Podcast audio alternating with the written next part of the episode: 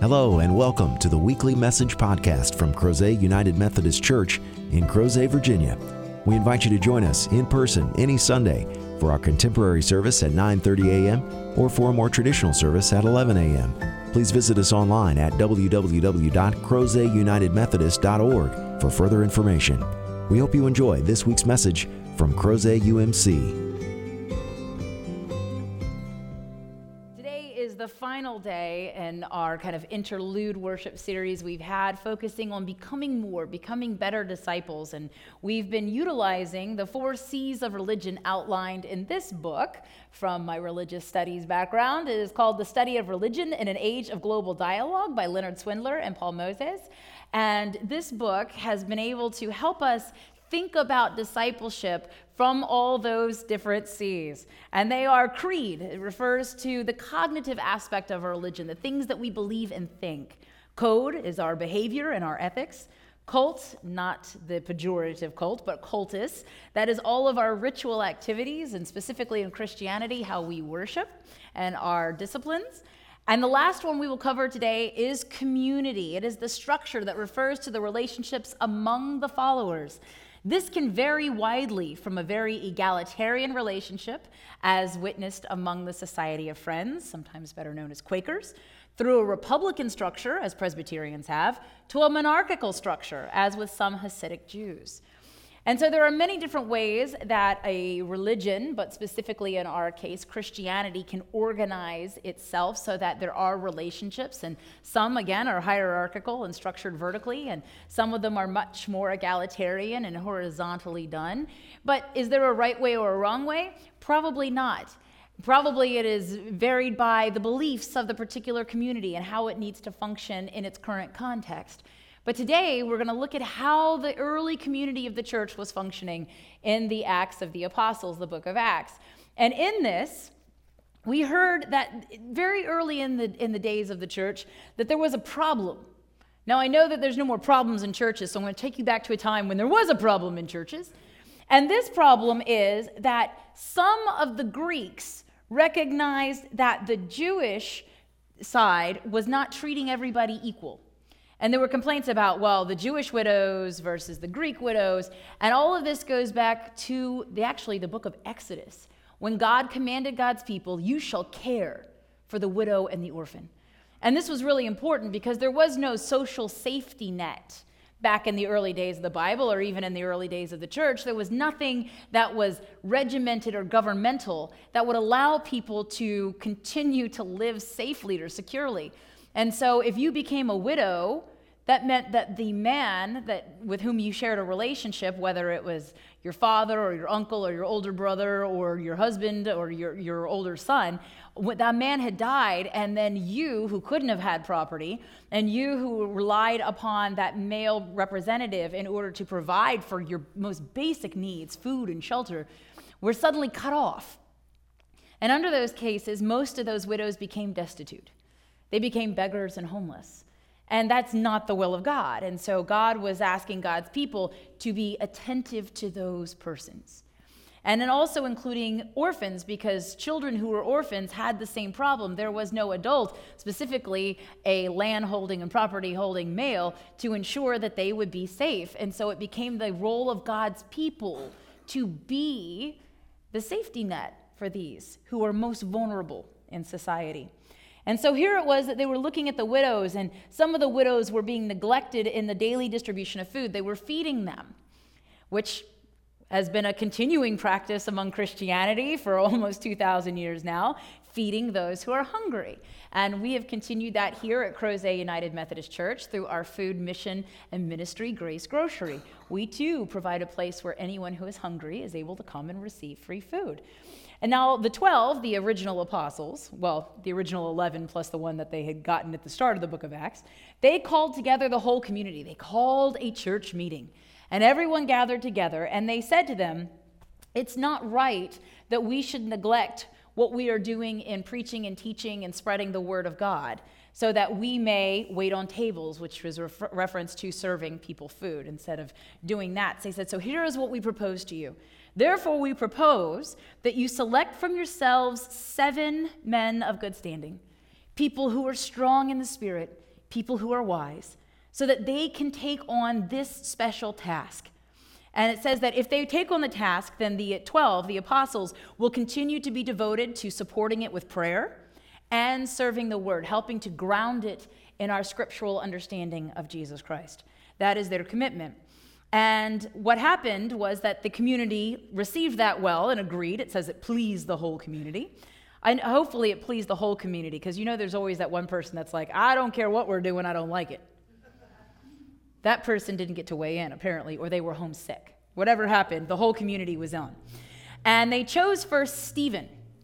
And Stephen is singled out here as a man full of faith and the Holy Spirit. He believed in God, and the Holy Spirit was upon him, and they selected six others, including Nicholas, a proselyte from Antioch. Now, that's a lot of biblical talk, but what probably happened was that the first six, including Stephen, were Jewish. And the proselyte from Antioch had been a Gentile. So he had come from the community that was feeling neglected. So he could actually reach further into the Greek community and help to identify those widows that needed assistance, which is a wonderful thing. So, in choosing this seven, even the community then recognized that it needed diversity in order to accomplish this holy task. And so all of them came together, and Stephen is an incredible moment in Christianity. There's actually a ministry called Stephen Ministry that continues what we read about here in the Acts of the Apostles. It's called Stephen Ministry. It's been around since 1975. And since that time, over 600,000 Christians have been trained in congregational care. That's an amazing number of people who are trained to do congregational care. Because what you're seeing here is the early church recognizing that there are multiple forms of ministry. One of them is pastoral care. That's the kind of care that clergy give, pastor going back to shepherd, shepherding the flock, not sheep, but in this case, people. And then there's congregational care. Congregational care is congregants helping to care for congregants. This is really important because I don't know if you've noticed, but there's only one of me, and there are more of you. And so having congregants helping in that was a way in which you could make sure that people weren't falling through the cracks. It was a way of making sure that should something arise in the course of that ministry, that they could let the apostles know, you are needed here. And so they were able to continue to do their work, but also be present when needed. And this was a complementary form of ministry. Stephen ministry is often employed at large churches because it helps to create a system by which people are focusing on other people. And for some of us, nurturing is our spiritual gift. Caring for others, checking in on them. And Stephen ministry can include some of the practical things like arranging rides to doctor's visits or delivering of food or ensuring that people are able to stay in their homes and pay their bills. But it also includes equipping laypersons for conversation. A lot of care is conversational, being able to have those difficult talks. Now, as clergy, we are vastly trained in that.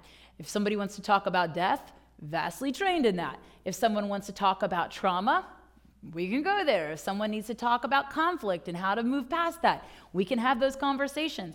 Those are areas where a lot of lay people, you are more equipped than you know, but sometimes you don't always feel real strong in that. And so Stephen Ministry will help that because you can have introductory conversations. Sometimes in having those conversations, those entry conversations, those invitational opportunities to allow people to say what is on their hearts and in their spirits and on their minds, it, it is a way in which we can identify, you know what, this person probably needs to have an even more in-depth conversation with the clergy. And then you're able to pass that information on. And so that has been a real blessing, not just in Methodism, but, but in all the denominations that employ Stephen ministers. It's a wonderful ministry. And so, what ends up happening is that Stephen and the other six are considered to be oftentimes the first deacons. Now, depending on what your religious Christian background is, yeah, you may hear deacon used in a lot of different ways. There are a lot of denominations, especially the two largest ones, Catholicism and Southern Baptist, who have deacons that are not ordained. It's not the same thing as the priesthood is. And so in the Methodist Church, it can be even a little bit more disconcerting and um, a little different in its own way because we ordain deacons and elders. I myself am an ordained elder, hence the broad stole. If I were a deacon, it would go like this. And so you can tell the difference between the two of us when we're in worship wearing robes and stoles so that you can see because we are both called to the service and the word. We are called to both of those, and we're ordained to that. But elders have the additional um, sacrament and order. We are the administrators of the local church, but we are also ordering the liturgical life of the church in worship. And so that is our place in the church. But deacons trace themselves back to this moment. Deacons have a strong call to compassion and justice. And this was an issue of both Women are starving. They need to eat. They need to be embraced by Christ's community. They need to know that there are those who love them and will care for them and are not going to let them suffer and die by the side of the road. And so it became this mission of compassion and justice. And ordained deacons in United Methodism continue this to this day. Oftentimes, their ministry, while they may have a role in the local church, includes a bridging role to the outside community. They might help to administer and carry out a soup kitchen or a community center or some other type of, of mission work that enables them to be the bridge between what's happening in the local church and the needs of the community, just as these first seven were. And so it was a monumental time in the life of the church as it started to distinguish different roles for different people. Before it was like, we all believe, but then there's just the 12 doing things. And that was not the way it should be. We should all be doing something because of our faith and for our faith. And so this was a time for them to start thinking about it, and it worked. It says in verse 7 the word of God continued to spread. The number of the disciples increased greatly in Jerusalem. By tending to the needs of those in the community, people were moved, they were transformed, they responded to this concept of grace. And a great many of the priests became obedient to the faith.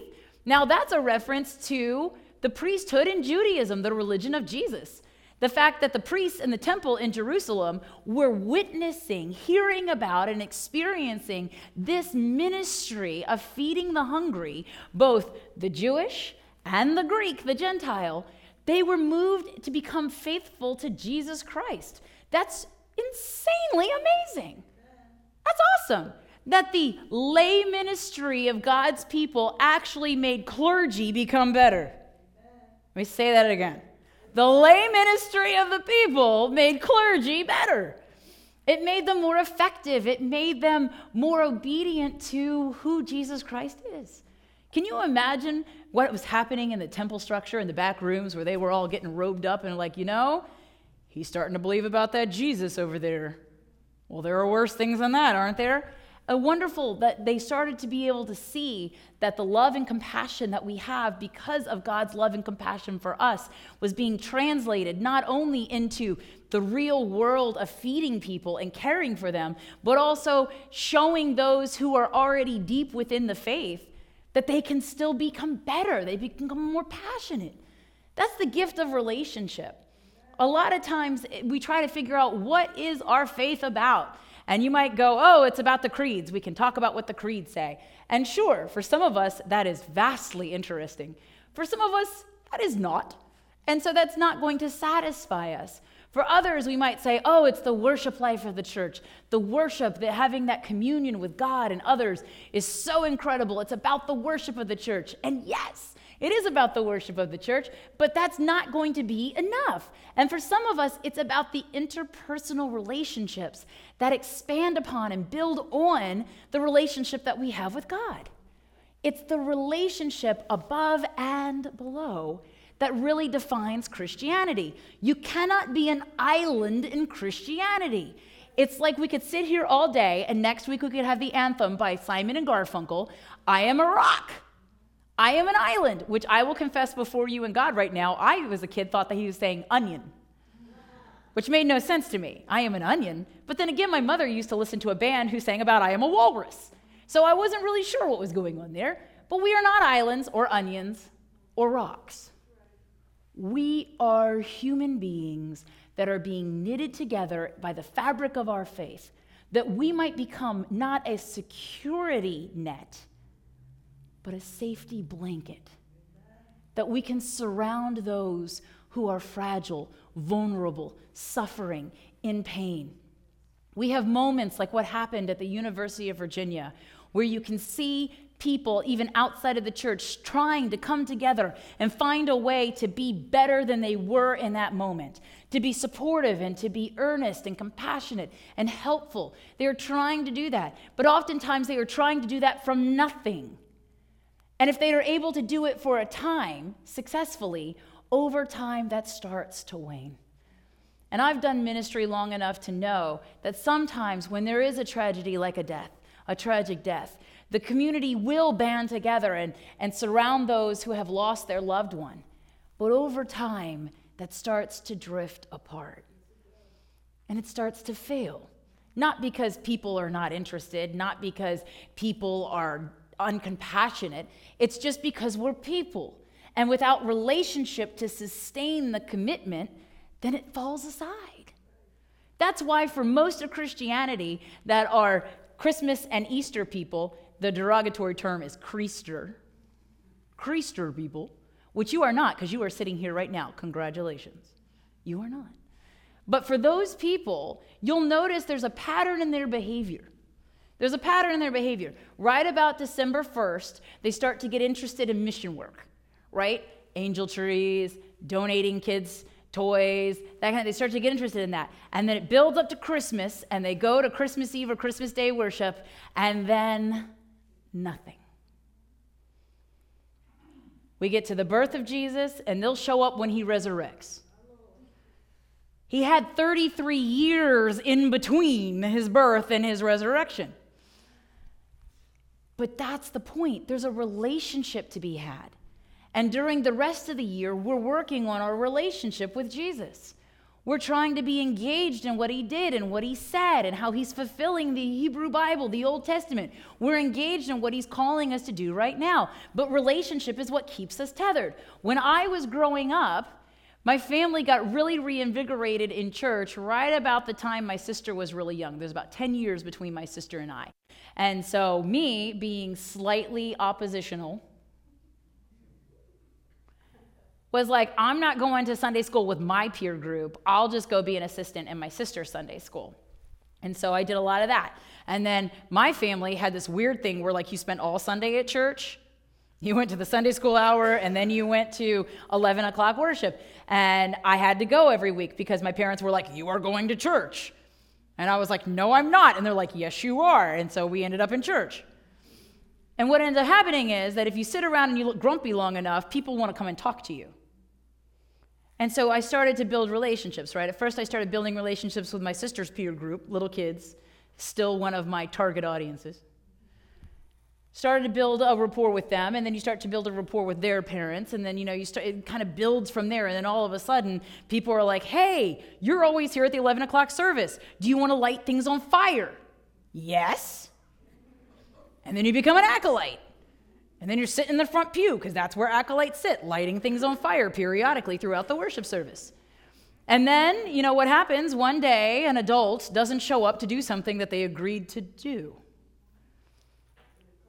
And they call on you because you're sitting there. right? That's exactly what happened. And then the pastor says, Would you come up and read this piece of scripture? And you're like, I guess so. I have to sit here anyway, and I've already lit the thing on fire. I might as well come and read. So you come up and you read. And then people, because you've established a relationship with you, encourage you. They're like, You did a really good job. Maybe you should read again. And then all of a sudden, anytime an adult doesn't show up, which by the way, happens more than you would think as a teenager, you read a lot of scripture. And then one day they go, You know what? We're going to do a youth service. And Sarah's got a lot of uh, practice reading from there. Maybe Sarah can preach. How you go from reading the Bible to preaching the Bible, I'm not exactly sure. Not the same, different skill set. But that's how it began. And then rather than going, that was very nice, sit down, the relationships continued to encourage. It was, though, the ministry of the laity that led me to become clergy. My parents weren't ordained. My parents were like, We are lay people, and lay people go to church on Sunday, and we will be going to church on Sunday, and you will dress appropriately. It's part of the gig. And then you get there, and then lay people are like, Do you want to set things on fire? I've never had a clergy person be like, Do you want to set things on fire? That's usually not something clergy say to people. And then I told you, a layperson didn't show up. I guarantee you, whenever the clergy were supposed to read, the clergy were there. But the layperson didn't show up. The layperson didn't show up. And other people were like, You can ask her. She's sitting right there. It's hard to miss her. She's wearing a robe.